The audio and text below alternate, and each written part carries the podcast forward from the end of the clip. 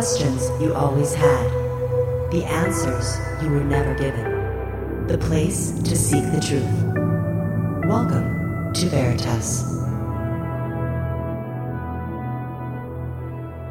It is not often that I get the opportunity to interview another truth seeker with his own radio podcast.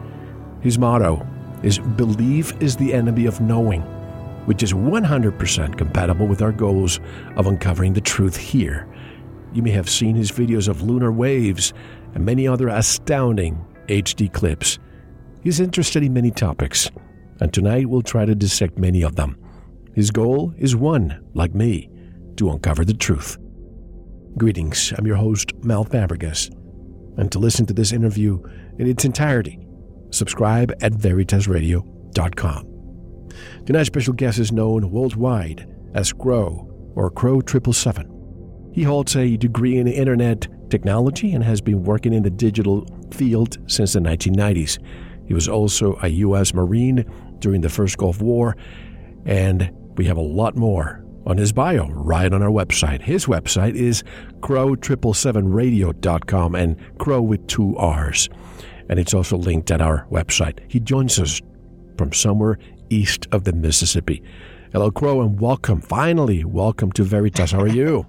Hey, man, thanks for having me. I'm actually in the great state of Rhode Island, but uh, thanks for having me on, man. East Coast. Well, I wanted to keep you anonymous because you're pretty, you know, you don't put your face out there, your name, and I totally understand why. But, you know, first of all, it's it's a great pleasure for me to interview somebody like you who does your own podcast and, and you discuss many of the topics that we discuss here. You know, when somebody interviews me, they always ask me for my journey, how did it begin, and so on. And I like to do the same thing with you because you're you're here in your first time. How did your journey begin and why? well, in the modern era, uh, it was because of telescope work. But basically, since I was very young, I didn't do so hot in school because I've always questioned everything. Um, but I think what you're asking me is how did I come to the modern path? And that started uh, on a supermoon uh, when my nephew and I were looking through my telescope with no way to film at the time, and we saw these black triangles transiting the moon, and that's really what launched me on the trajectory that brought me to where we are now. Now, these waves, I've seen your videos, and I think that you've used sometimes two different cameras. So people can't say, well, it's a camera glitch because it's happening at the same time with two different cameras. For those who haven't seen those waves. Can you explain what you're seeing? Yeah, it looks it looks a bit like an old 70s VHS tape refreshing. Right. But um, the truth is, the very first one that I caught in 2012 at the fall equinox or very close to the fall equinox, um, anyone who actually takes the time to examine it can absolutely prove that the camera didn't do it because if the camera was producing the wave, then any movement in the camera should be locked to the wave. And not only that, the wave goes out of frame and then catches back up to the camera. So from from the outset, it's been provable that it's not camera malfunction. Have you had any so-called experts contact you? And of course, I presume that trolls have been flooding you with saying that it's a glitch. But what have you concluded so far? What is that wave? Um, well, I, I guess if you want me to identify exactly what it is, I would still at this point be speculating. I have my suspicions, um, but you first asked me if I'd had any kind of like official, official response. Um, some years back on my channel, I put out a call to all my followers to contact their local observatories and uh, have them review the clip and make a comment. And many, many people did this. And one single observatory, I always think it's like in Norway or Scandinavia or something like this. I just don't remember anymore. Uh, made a very terse comment out of all the places that were contacted, and they said it was clearly atmosphere. Um, I would again point out that a camera has a thing called depth of field.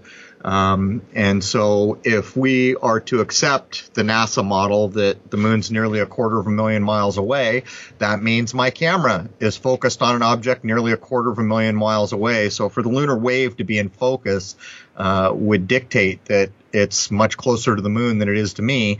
Um, I don't accept those distances, but just for the sake of argument, that also informs us of something. Let me also begin by saying that we're going to be discussing a lot of topics that some people get uncomfortable when we discuss here. Uh, flat Earth being one of them. And by the way, neither Crow nor I want to be called a flat earther. We don't like to be put in any silo or group. We're independent thinkers. We're asking, we're simply asking questions. The distance, you mentioned the distance from Earth to the moon to the sun. Do you believe in the distances that we have been given by NASA and the rest of them? No. Um, in my view, the moon and the sun are much closer. Um, you know, here's one for folks to think about. Whenever you see or have seen filmed a solar eclipse, what you're being told is going on there is that the moon's coming between uh, the Earth and the sun. Now, it perfectly covers the sun. And uh, so we're told what the sun's something like 93 million miles away. We're right. told the moon's something like a quarter of a million. I think it's actually 340,000. I forget. So around a quarter of a million uh, miles away. And so, yet we have this perfect kind of alignment where the moon doesn't just kind of cover the sun. I mean, in most cases, it perfectly covers it. And I would point out that there have been many statisticians that have gone at this and said it's frankly impossible for random events to have caused this. And that's just something for people to think about. But as I began to spend time, uh, thousands of hours filming the moon through a telescope, using binoculars, watching it, uh, many things happened over the course of probably close to four years. And over that time, you begin to get an experiential kind of knowledge that you can't really get any other way. You can try to explain it to people. They're not really going to get what you're talking about because they haven't put in the endless hours staring at the moon. One of the examples I used was there's a a white crater that you can see on the moon uh, when it's near full called Aristarchus. Yeah. Anyone can go look this up. It's roughly 40 miles in diameter, um, and it's listed as a naked eye object. And so, uh, you know, I asked people, should we be able to see uh, an object 40 miles in diameter at nearly a quarter of a million miles away? You can do the math and make up analogs, you know, put something on Earth that far away and imagine that the atmosphere is perfectly see through. Could you see these objects? And the more I began to do this, the more I came to the conclusions that nothing about the, the solar system model we've been told uh, by the space agencies is correct. But you've been watching the moon daylight, nighttime, every single light possible. Some people say that the moon is a hologram. Some say that it's transparent. Some say that uh, you know, you see so many versions. To me, it looks like a solid object. What is what is it to you? Well, when I first started to try to describe the lunar wave, I used the word hologram. That's unfortunate. Um, people immediately got hung up on the technology of, I guess it would be called holography, I'm guessing. Um, and so I realized very quickly that that was a poor way to try to describe it. I then called it a facade.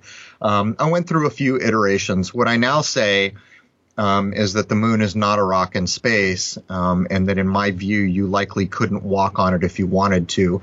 Um, and that's the best I can do for now. And the problem with that is, is a lot of people aren't satisfied with that answer. But the truth is, if I go any further than that, I'm I'm I'm speculating beyond your wildest imagination.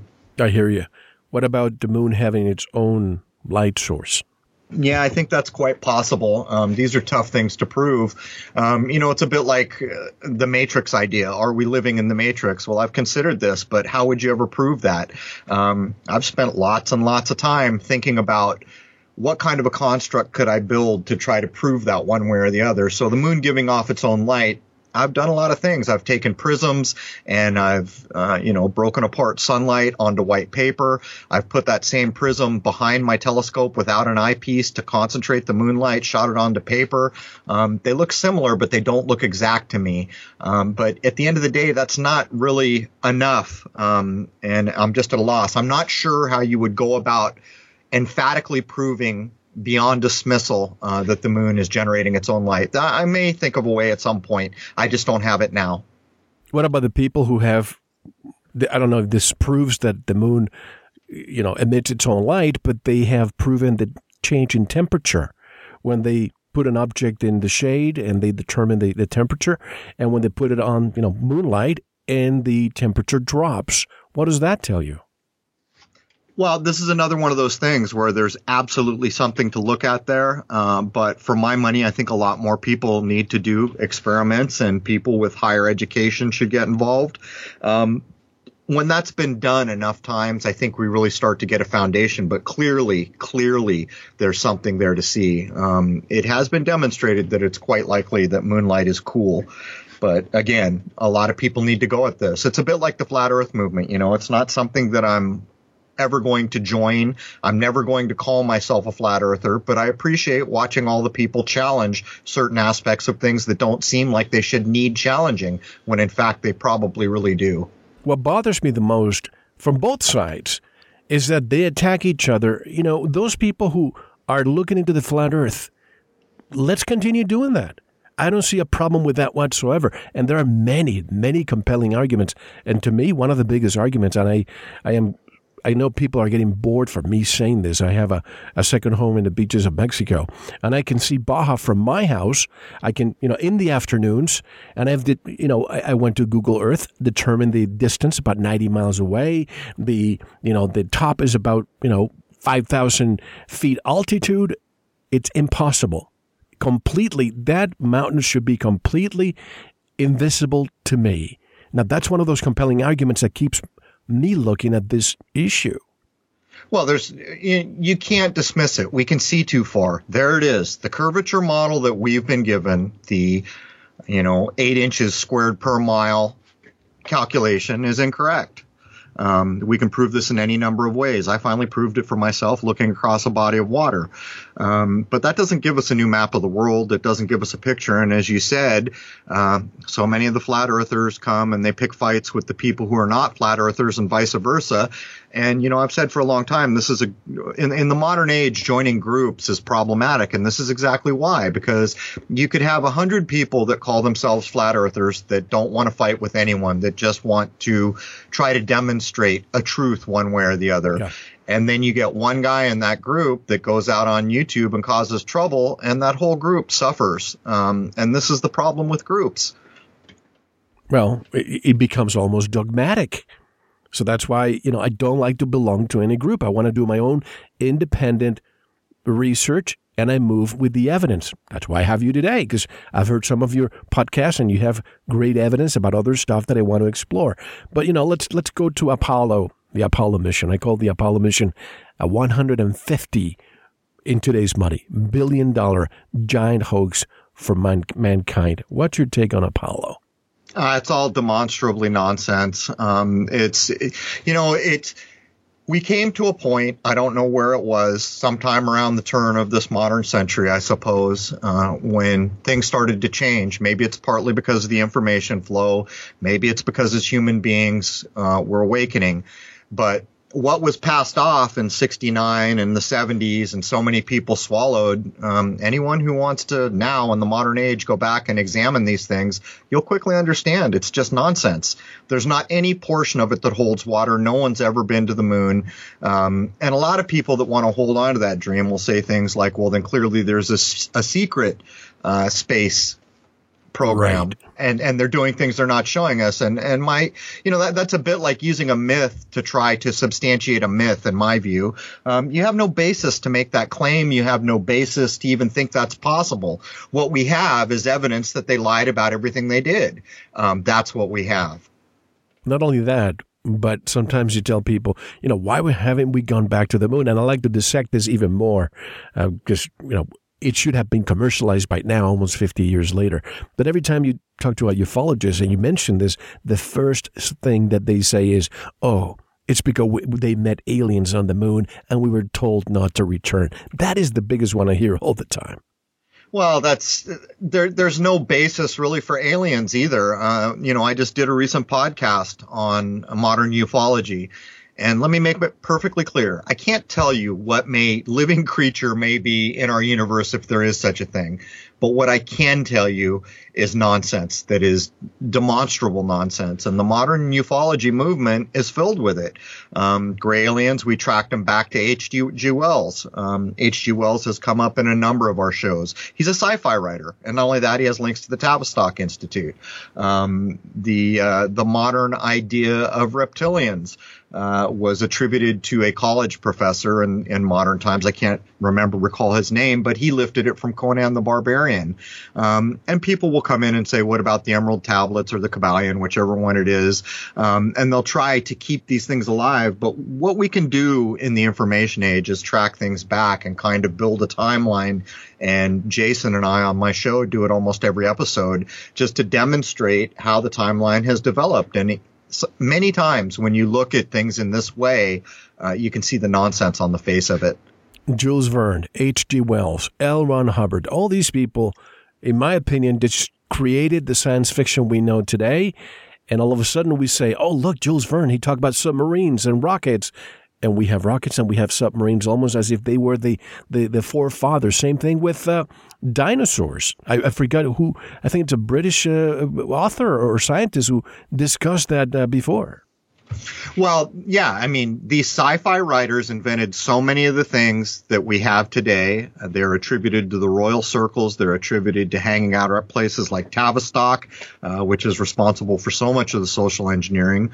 Um, but in the case of things like satellites, um, in my view, there there's nothing in space. There is no man-made machine in space. Satellites are nonsense. Arthur C. Um, Clarke, wasn't he the one who coined the word satellite? Yeah, it was either Arthur C. Clarke or the other guy. I always get him confused. Without Jason here as my my wingman, Sagan or, or Clarke.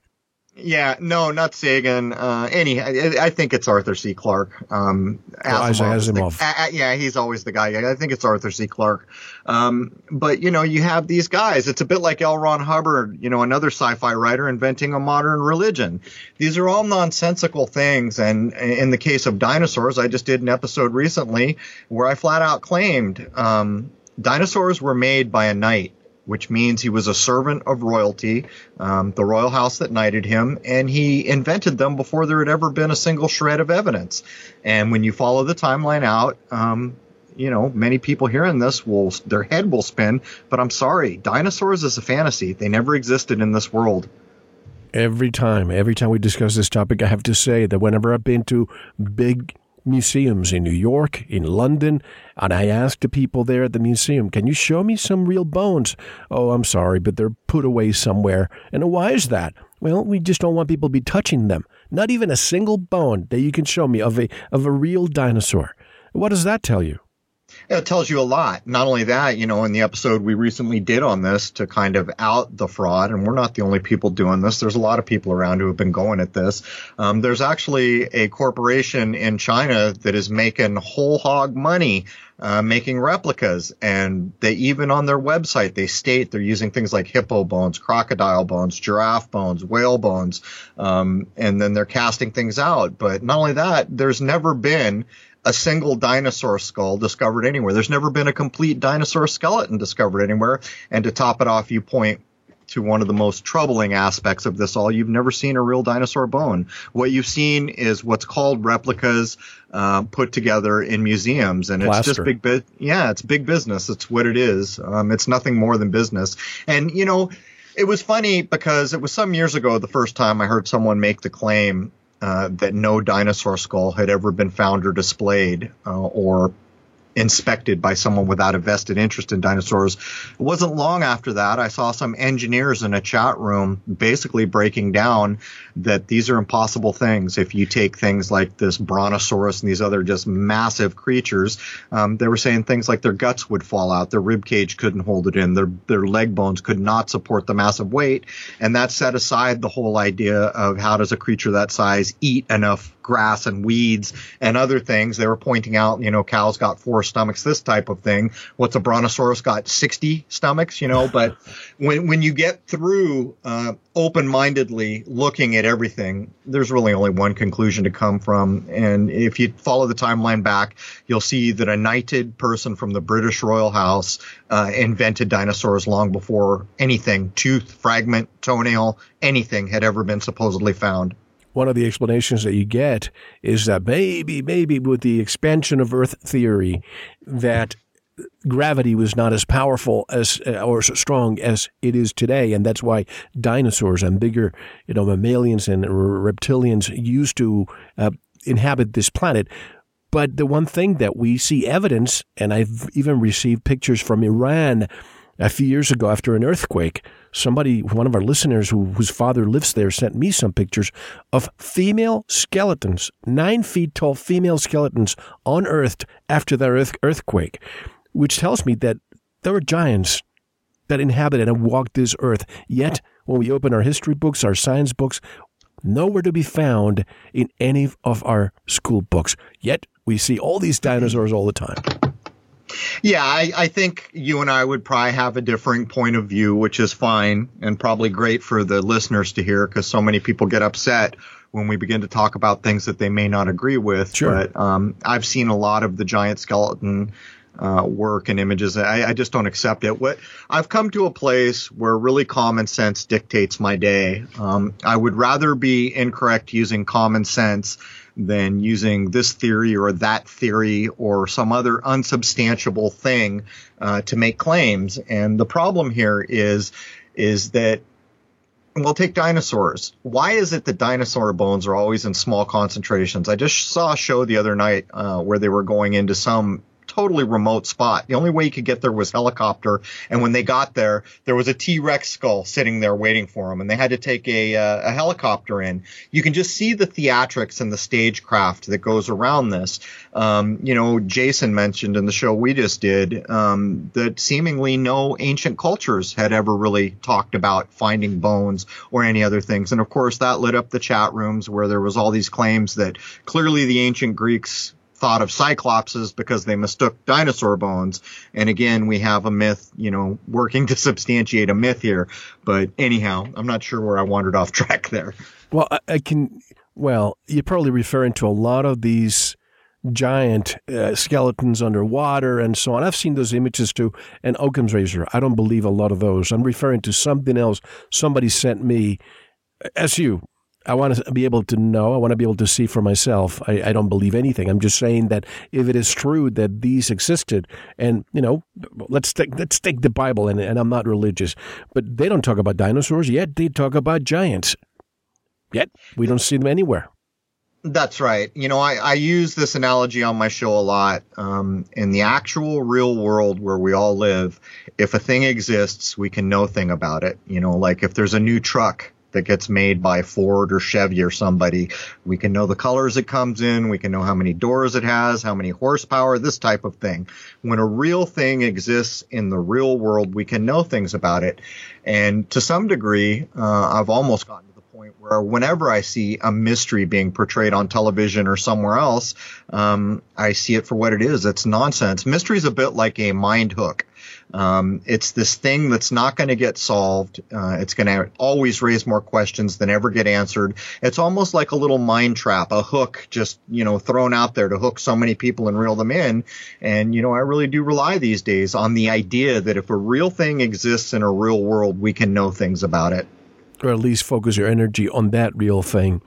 Now, this is something that's going to offend some people. You know, ever since I started this radio program almost 10 years ago, the reason why I started it is to discuss the UFO phenomenon. But people ask me, do you believe? And the answer is always, no, I don't.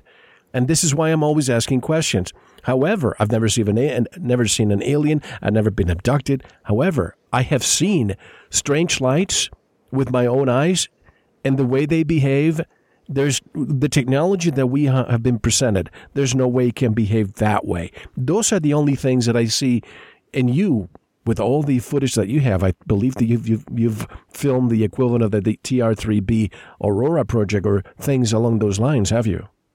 Well, anyone could go to Crow Triple Seven on YouTube and go back to the older clips, and I, I doubt there's many people out there that have filmed as many weird things as I have. Um, and I'm with you. I don't accept uh, UFOs as aliens.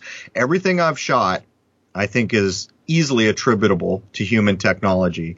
Um, and you must keep in mind that usually the best technology is hidden away for as long as it can be.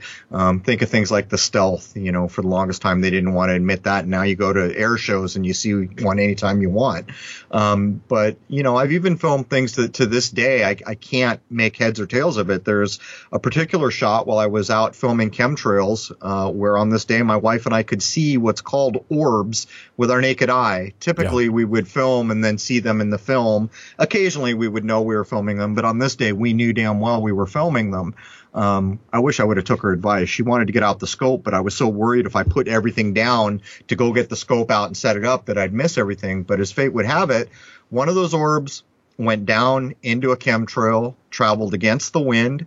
Uh, the whole time it was doing this, you can see the chemtrail pushing to the south as the orb goes to the north. I was watching this not only through my telephoto or my 35 mil lens uh, at the time with a Canon T2i, but uh, with my eyes as well, so I could see the whole thing very well. But what I didn't see when I went back to review the film, I realized that the orb actually shoots this weird plasma thing out of it twice um, into the chemtrail. Um, to this day, that's maybe one of the most perplexing pieces of film I've ever filmed. But again, I can't attribute that to Little Green Men. I just can't. Anyone can go look at that footage, and it's a pretty amazing piece of footage. But nonetheless, it's the simple answer here is that it's somehow connected to the chemtrails and human technology. As a matter of fact, about a year ago, a guy who had some very clear, clear skies had been in, I think it was either Maui or Molokai. Um, he was a native Hawaiian, and uh, he contacted me, and he had filmed what looks like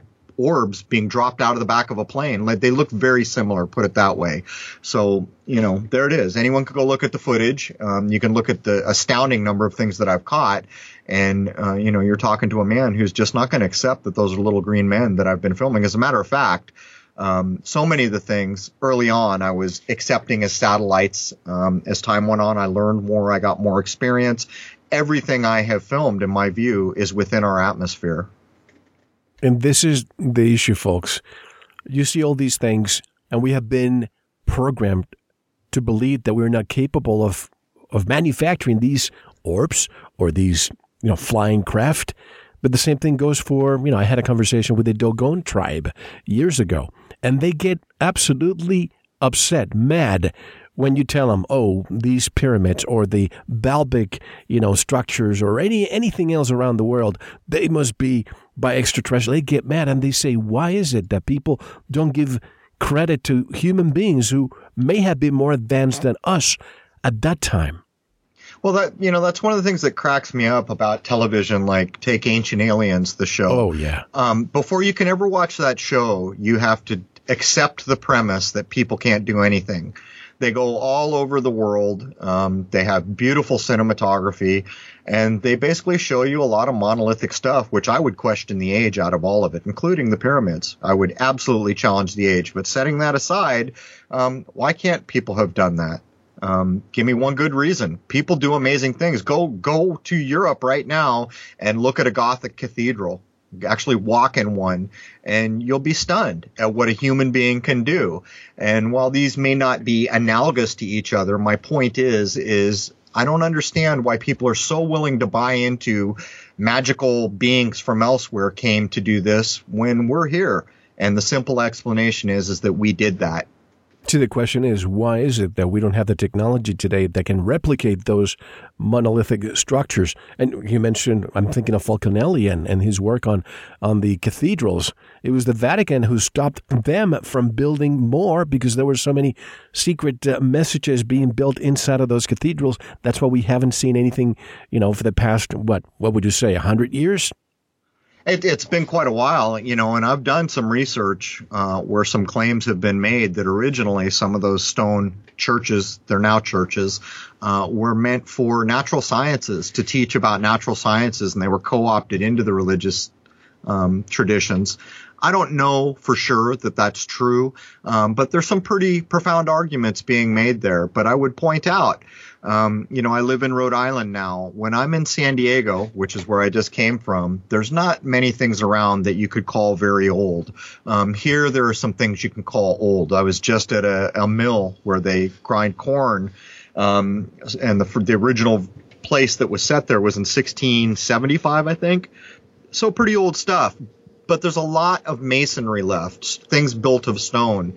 And it really is a stunning thing to see because it is so much more than the cubes and boxes we live in now. And it seems there has been a conscious push to really dumb down the race. I think television is evidence of this. I think our music is evidence of this.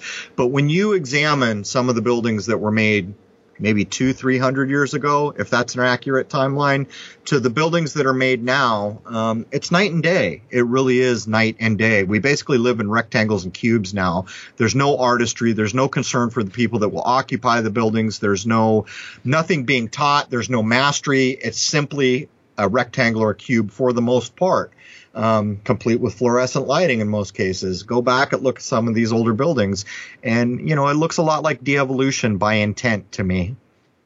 Going back to Apollo here for a second, you know the 33rd parallel. Then you have Roswell, the 33rd parallel.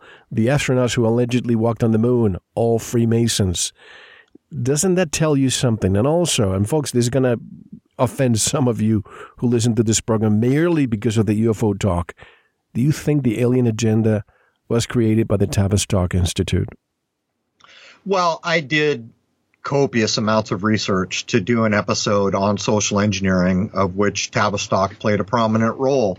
And by their own mouth by their own documents. They claim to have been responsible for so many of the things. The, the modern alien agenda in UFO and ufology, they claim they started it. Uh, things like Greenpeace, things like the World Wildlife Fund. It goes on and on and on. Um, Planned Parenthood, believe it or not. There's a list there that leaves out so few social aspects of our modern life that it's almost astounding. And some of these documents were leaked, um, like the one that where they flat out admit they're declaring war on the young generation of the 60s with drugs and music. Um, that document was found in a Xerox machine that someone got their hands on, was never supposed to have seen the light of day, but I don't think there's any denying it. You know, um, what's reasonable here? Is it reasonable that we have invisible aliens we can't see or little green men or, you know, any number of things we can describe, or is it reasonable to take a common sense approach? Um, if you go look into the Tavistock Institute, I think most people listening would be stunned to understand the sweeping, sweeping effect they've had on, on the modern age. Folks, listen to my interview with Dr. John Coleman, and, and you'll see exactly what Crow is saying.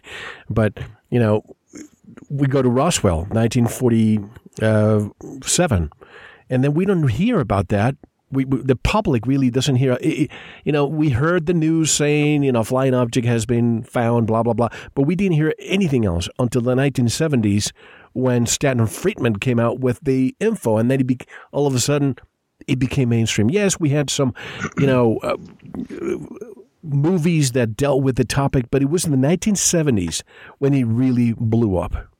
Yeah, Mr. Friedman should be ashamed of himself. Um, first of all, you're being asked to accept that people in the military can't tell the difference between a UFO, a crash flying saucer, and a weather balloon. So on the face of it, it's ridiculous. But I would also point out, Jason and I did a timeline on this. I think it was two weeks before the claimed Roswell crash that the term flying saucer was coined. And then when the Kenneth Roswell Arnold. thing, yeah, Kenneth Arnold, exactly. And then two weeks later, I might not have that exactly right, but a short while later, um, when the Roswell thing is being claimed, they're already using that fresh new minted word, flying saucer, that had just been invented supposedly by some journalist or the, taking his words of a skipping saucer or however it is supposed to have went down. You can see the nonsense of it. If you're a common sense, reasonable, logical person, you will instantly see the nonsense. And, and that sets aside things like the 33rd parallel and the whole Stanton Friedman. And, and not only that, this is another one of those mysteries. It's a mind hook.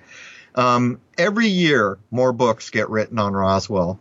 Is there anyone out there that can say that we've learned something new, that we finally closed part of the case. You know, is, is this, does it ever go anywhere? No, it's a mystery that grows more limbs every time a new book is written about it. And that also sets aside the nonsense of the, you know, the supposed plastic dummies the Air Force, you know, later tried to get people to buy into um, as part of the mythos. And they were not, not even available in 1947. Now, a plausible, a plausible answer to this could be also you know, we've heard about the advanced technology that the Nazis were working on. Operation Paperclip, a lot of those engineers, scientists came all the way here.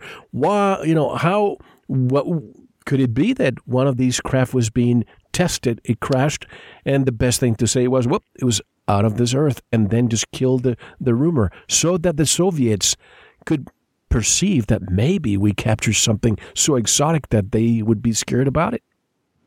I don't know, man. I, I, think I think we're stretching a rubber band beyond its elasticity here because if you consider that we were actually in World War II, if you accept that, and there were actually Nazis, you're talking about a very short while before what we're talking about here. Now, could they keep secrets during the war? Do you suppose? So, if in fact it was some secret technology they were trying to hide, then why didn't they hide it? You know, why did we get this whole mythos?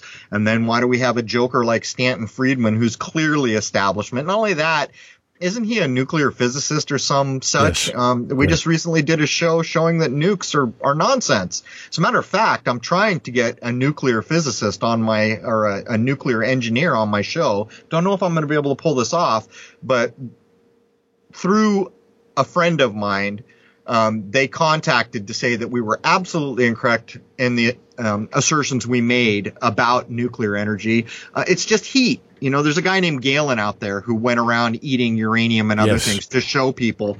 Um, basically people will not accept that there are no nukes right now. Um, it's the year of the rooster, by the way. Uh, that's a whole alchemical thing going on. I won't take the time to explain it, but they're playing all these kind of nuke shows on television. And one of the things we rip apart in our nuclear hoax show was the Bikini Atoll which was Operation Crossroads, by the way, which is again an alchemical crossover. But they're now showing footage of coconut crabs. They're, first, they're telling you um, you can go back here and hang out for a while, but the ground and everything else is saturated with radiation, and you'll die if you eat anything here. Well, first of all, there's trees growing everywhere and there always has been, and trees have cells just like human bodies. So there's the first tell. Secondarily, there's coconut crabs all over that island eating coconuts, and for some reason, their magical cells and their magical bodies allow them to live 40, 50, however many years a coconut crab lives. But recently, like within the last couple days, I saw them filming I think it was nurse sharks. I hope I have that right. And they were saying nurse sharks have two dorsal fins, but here magically at the Bikini Atoll, we're now seeing nurse sharks that only have one dorsal fin. So clearly, all these years later, we're starting to prove that nuclear radiation um, contributes to birth defects. Well, let's take that apart for a second. Does a nurse shark have cells in its body? They're showing sharks here that are, I don't know, 11 feet long. They're big, big sharks. We know what sharks eat. So if that place is radiated, they're eating radiated things. So again, do sharks have cells in their body? It's just the problem here is is that we're a gullible breed, and anyone who wants to step back from the table, take a deep breath, and logically begin to break down some of these things we're told, you're going to quickly find that you can't balance the ledger. And Bikini Atoll is a great place for anyone who wants to know the truth about nuclear weapons to start. And you know, I know so many people listening are going to say, "Well, what's going on at all those nuclear energy facilities?" Well, I'll tell you, they're boiling water. They're just doing it in a really expensive way. And this is the most difficult part for anybody who wants to become a truth seeker. You need to shed that belief skin, and it's tough. I know it's tough. Cognitive dissonance kicks in, and it's very difficult. But you were referring to this gentleman, Galen Winsor. You know, he eats uranium, drinks and swims in reactor water. Then I'm thinking of Nagasaki. I'm thinking of uh, uh, uh, Hiroshima. They are thriving cities right now. If indeed radiation biodegrades in what, a, a billion years? What is the, the, the, outrageous number they give us? but these places are thriving? Well, c- come on, man. You know, we were told as children, you know, I, I, guess I'm probably older than a lot of people that are listening, but as children, we were told the half life of radiation was like thousands of years. As a matter of fact, when I was in the Marine Corps, I was in Japan, um, and we went to some of these places, and I remember asking, you know, how is it that we can be here? And no one could answer. But here's my point in the case of Nagasaki and Hiroshima, there has never been a time when people, plants, and animals did not occupy that ground. Never. Not before or after or during the supposed nuclear blast. Firebombs. And not only yeah, of course, uh, something like that probably. But who who the hell knows? If it, for all we know, it could have been a Hollywood stage set. Um, you know, very few people are aware that RCA, which controlled most of the media going into the uh, wars, was weaponized, was militarized going into World War II. They had full control over the information system, so it's hard to know exactly what may have happened. But for your listeners, would you be surprised to understand that that was the year of the rooster? Um, that those supposed nukes were dropped on Hiroshima and Nagasaki. This is a direct tie to alchemy and the idea of mercury. Um, there's a YouTube channel out there called Hoaxbuster uh, who recently unveiled Marie Curie, which would be the very, you know, foundational roots of the idea of radiation yeah. as Mercury. Marie Curie, Mercury, get it? The game, the wordplay that goes on all the time. You people should go over to Hoaxbuster and give his Marie Curie clip a watch. Um, just by chance, I had been working on the alchemical idea that the, the world mind was being transmuted into a lower mind.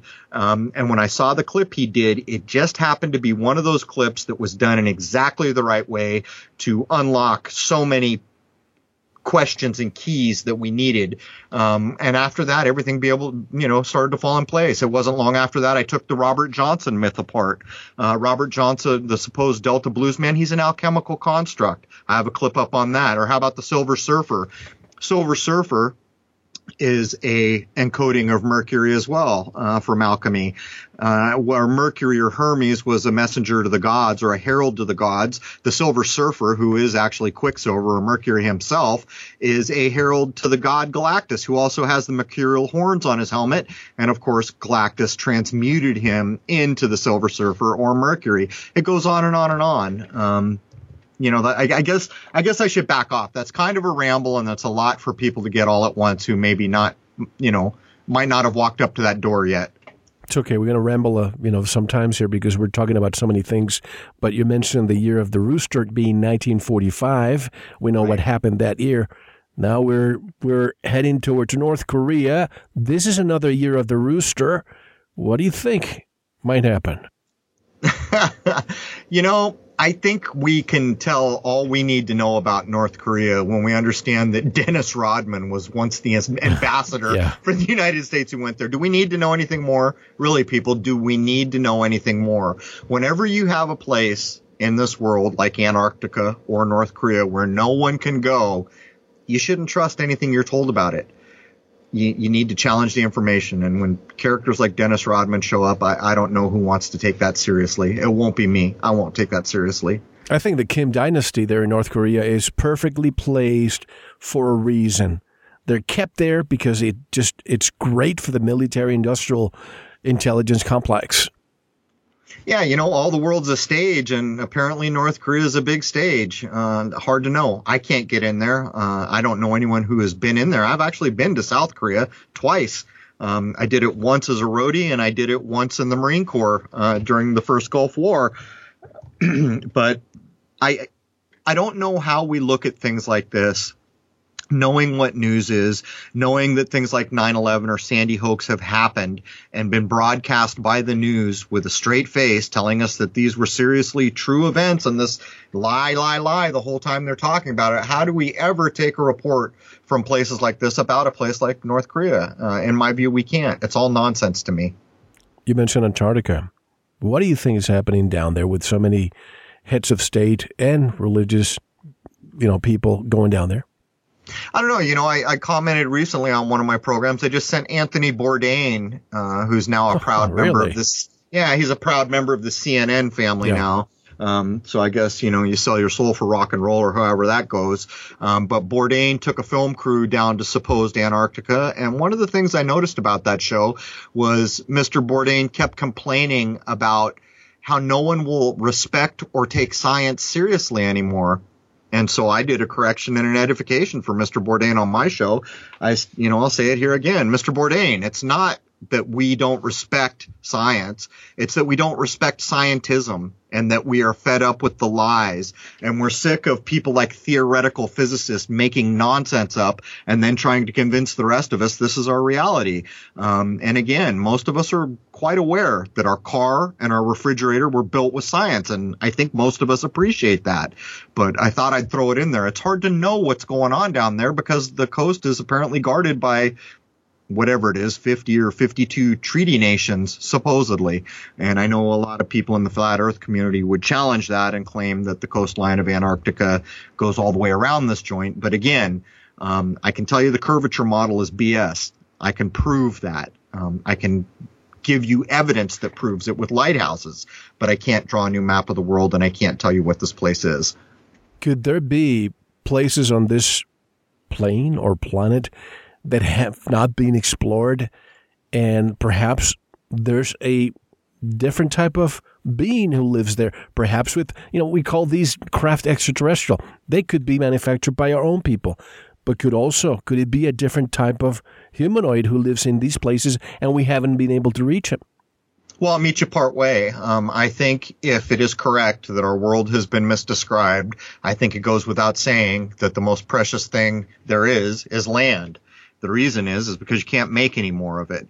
So I think it's quite likely that there could be, well, by Admiral Byrd's own description, uh, there was more land beyond the South Pole than the United States. So know, he was an admiral, so of course he was lying to us. Um, that's what admirals do, I guess, or that's what the military-industrial complex does.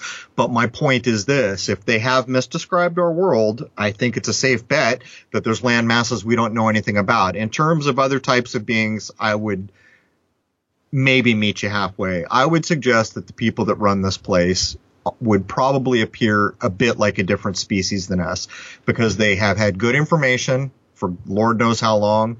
They've known what to eat, what not to eat. They've probably had food that doesn't have things like fluoride or aspartame or other things, which is purposely put into the majority of our food supply. Um, and they've also had the uh, the real knowledge. So I would submit that they have been for lack of a better term, evolving at a, at a better clip than the rest of us. So maybe they would appear to be a bit of a different species just because of their intelligence. I've mentioned this before. Years ago, there was this elderly couple that passed away here in, in Arizona, in Tucson, and they they, they wanted somebody to inherit their collection of books and newspaper clippings all about the UFO phenomenon and I have hundreds and hundreds of these books and the newspaper clippings from the 1950s, 60s, 70s. But a lot of these books were written by former military. Now, knowing right. what I know, and I know this offends a lot of my friends, you know, folks, the UFO community is a cottage industry. If you That's go right. against what they're saying, if one day we we find out that you know there really not, are no extraterrestrials, it's just maybe inter, interdimensional or something else, what happens to their industry? So all these people who are former military allowed to write these books, if there's so much secrecy, how would they allow this information to be published? Well, you hit it on the head. They wouldn't, would they? If they were holding a position that gave them some ability to know secret things, then how is it that they're later writing about these secret things? This is the mystery thing that we were talking about earlier. This is the mind hook that traps so many of us we all need to get to a point where, first of all, we don't get upset if we have a different point of view of someone right. else. It's perfectly okay. Part of the problem in the digital age is the fostering of putting people at odds has been one of the primary things that has been pushed. And it's been very effective. I mean, look what we have now. Words like troll, which we didn't have so many years ago. Conspiracy um, my, theorist. Right. My point is this. If you don't agree with someone, that's fine. But do you really have the right not to agree with them until you've investigated what's being laid down? And I would suggest probably not. And this is the crux, you know, the very crux of the idea that belief is the enemy of knowing. I can ask you, would you rather believe in a thing or know about a thing? It's that simple. Um, just to be perfectly clear, it's not a run at anyone's religious beliefs at all. It's a simple, simple thing. Would you rather believe in things or know about things? If someone says something like dinosaurs don't exist, which I said earlier, and it slaps you across the face and your first impulse is to get a little irked by it or to roll your eyes and think it's silly, I would suggest to you that until you've investigated the idea, you're not really helping yourself out. Because if you investigate the idea, who knows what you might find. Not only that, but when you go again, I'm going to pick on these uh, the, the, latest museum I visited, the the the uh, the one in London, and you see Lucy there, which is the the merger of the caveman and, and the Homo sapiens, and we haven't seen a single in the fossil record, no nothing that shows a human or humanoid in transition. Yet we see this Lucy character, and everybody believes it. That's right. They did the same thing with Archaeopteryx. Archaeopteryx was this small little winged dinosaur that was supposed to be the first fossil that proved, look, they're not just lizards anymore. Here's a flying dinosaur that has wings. Now T-Rex is a chicken. National Geographic announced this, ran you know, ran it in its magazine. Millions and millions of people saw it on television, and then it was shown to be a hoax.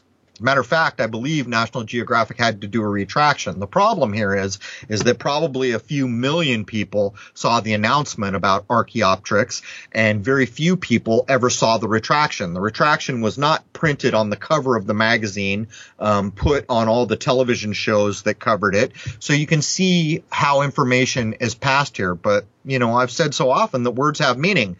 And in the case of Archaeopteryx, the suffix is telling you the whole tale. It's a trick. Archaeopteryx, and it was proven to be a fraud. Jason and I on crrow777radio.com did the show on the dinosaur hoax. The day after we released that show, um, they, I forget who it was, they released a new dinosaur called Nodosaur. So many of the people who are actually thinking human beings who have begun to wake up were laughing because it sounded like no dinosaur, which is actually a true thing. But I took it a step further having recently cracked a huge part of the alchemy puzzle with the hoaxbuster clip and the outing of Marie Curie's Mercury and the symbolism in the Mercury symbol, uh, I went at the word nodosaur. So I took apart the prefix, which is nodo, that came from the Latin nodus. And in the, the etymology of the Latin nodus from which nodo was taken, you find the word crux, which is basically cross, and road junction. So there you have your crossroads. And again, I dug in deeper, and of course, this supposed dinosaur was discovered at the vernal equinox or spring equinox. And for those who aren't aware, uh, alchemical procedures, many of them need to begin in the spring because alchemy is a very natural it's not really chemistry, but I guess I could you could liken it to chemistry, but it's very in tune with nature. In the same way, if you have a seed, there's a certain time of the year you need to plant it. Alchemy works in this way as well. You have to do alchemical procedures at a certain point of the year, and so you know I demonstrated that Nodosaur was complete nonsense. Now, going back to space or lack thereof, do you think space agencies are really managed? By an exo or extra governmental agency and they all play the same game, which in my opinion is fraud against their respective countries' citizens by fleecing tax money? Yes. Um, you know, for a long time, every space agency had the little vector symbol in their logos. And while that's not 100% true anymore, um, we could use the example of China claiming that it was putting a rover on the moon recently. Um, that's a lie. China doesn't have anything on the moon. As a matter of fact, when I was breaking down one of the early Apollo missions, way back in the 60s, they referenced the coming Chinese hoax by talking about the stupid little rabbit, whatever his name is, Utu, Utu, I forget his name, uh, from Chinese myth that sits under a cinnamon tree, which relates directly to what they named their rover, which I think is change three or Chang. I don't know. Uh, it, it's spelled like the word change. I've forgotten. It's been so long since I looked at this. But you see, immediately upon landing, they started saying, "Oh, we've got mechanical failure." Um, it, none of this stuff adds up. You know, back in the '60s, they you should see the timeline. It's like less than a year that they start actually saying they're going to do a thing and they put people on the moon and bring them back. And now, all the way up into the modern century, China can't even land a robot there. And yet we're told that we're doing it all the time on Mars. These things don't hold water when you hold them to a common standard. And then when you look at the encoding, and in the case of the Chang 3 or Change 3, whatever the name of it is, the idea of the myth of Utu the rabbit that sits under a cinnamon tree is actually mentioned by the astronaut Collins in an audio tape that anyone can look up back in the Apollo missions pre echoing the nonsense. What about the rovers? They've been there, I think, since 2010. Correct me if I'm wrong. They uh, were supposed to have a, a life of 90 days. And my question is who cleans the lenses? I think the truest statement I ever heard about the rovers came from the Big Bang Theory, uh, where Howard Wolowitz, the little Jewish astronaut, makes the offhand comment that no, the rover's down a dirt road in Bakersfield. There are no rovers on any extraterrestrial planet. Um, as far as I can tell, there is a hard, fast boundary between what we call our atmosphere and what is called space. Uh, it is very likely that space has been misdescribed. It is very likely that our entire solar system is misdescribed. Um, but when you get to the point where you understand that there has never been any picture of anything taken from space. Let's take the 2002 blue marble image. I recently ripped apart a number of these on my podcast. Did you know that the 2002 Blue Marble image was used as a desktop for the new iPhone? I think it was in 2007, I'm guessing. I don't know if I have that right. So a million minds were programmed that day to actually accept that that was a picture of Earth from space. Not only is it proven that that is a construct, uh, we know the name of the artist who did it. And there's some quote from that artist saying something to the effect of NASA gave me data and I made the image the way I thought it should look. But I also took apart the Apollo 16 images, the Apollo 17 images.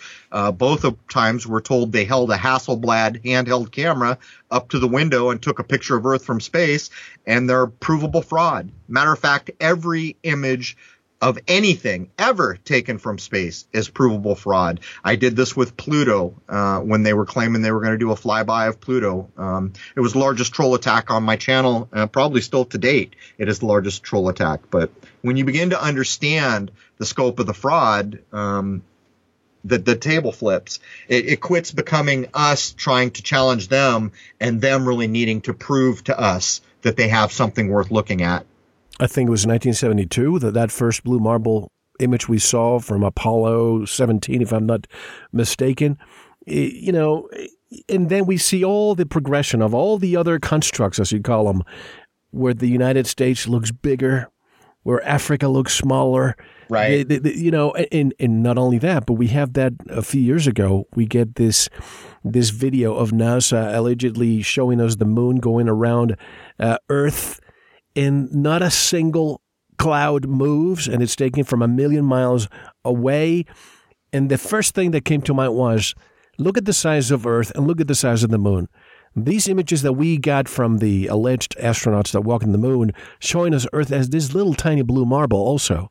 It's impossible. It will be blocking the entire horizon, the entire view it'd be four times if we stand on earth and look at a full moon to stand on the moon if we could and look at earth i think it would be something like four times bigger on ballpark and it here. Exactly. And, and, that's what allowed people to rip apart that image of the supposed horizon of the moon with the earth rising in the background. That's how that image was first discovered to be fraud. And that sets aside that later on, the same thing I did with the Pluto images in Photoshop by using levels, um, I proved that the Pluto images were not just wholesale fraud, but 100% wholesale fraud.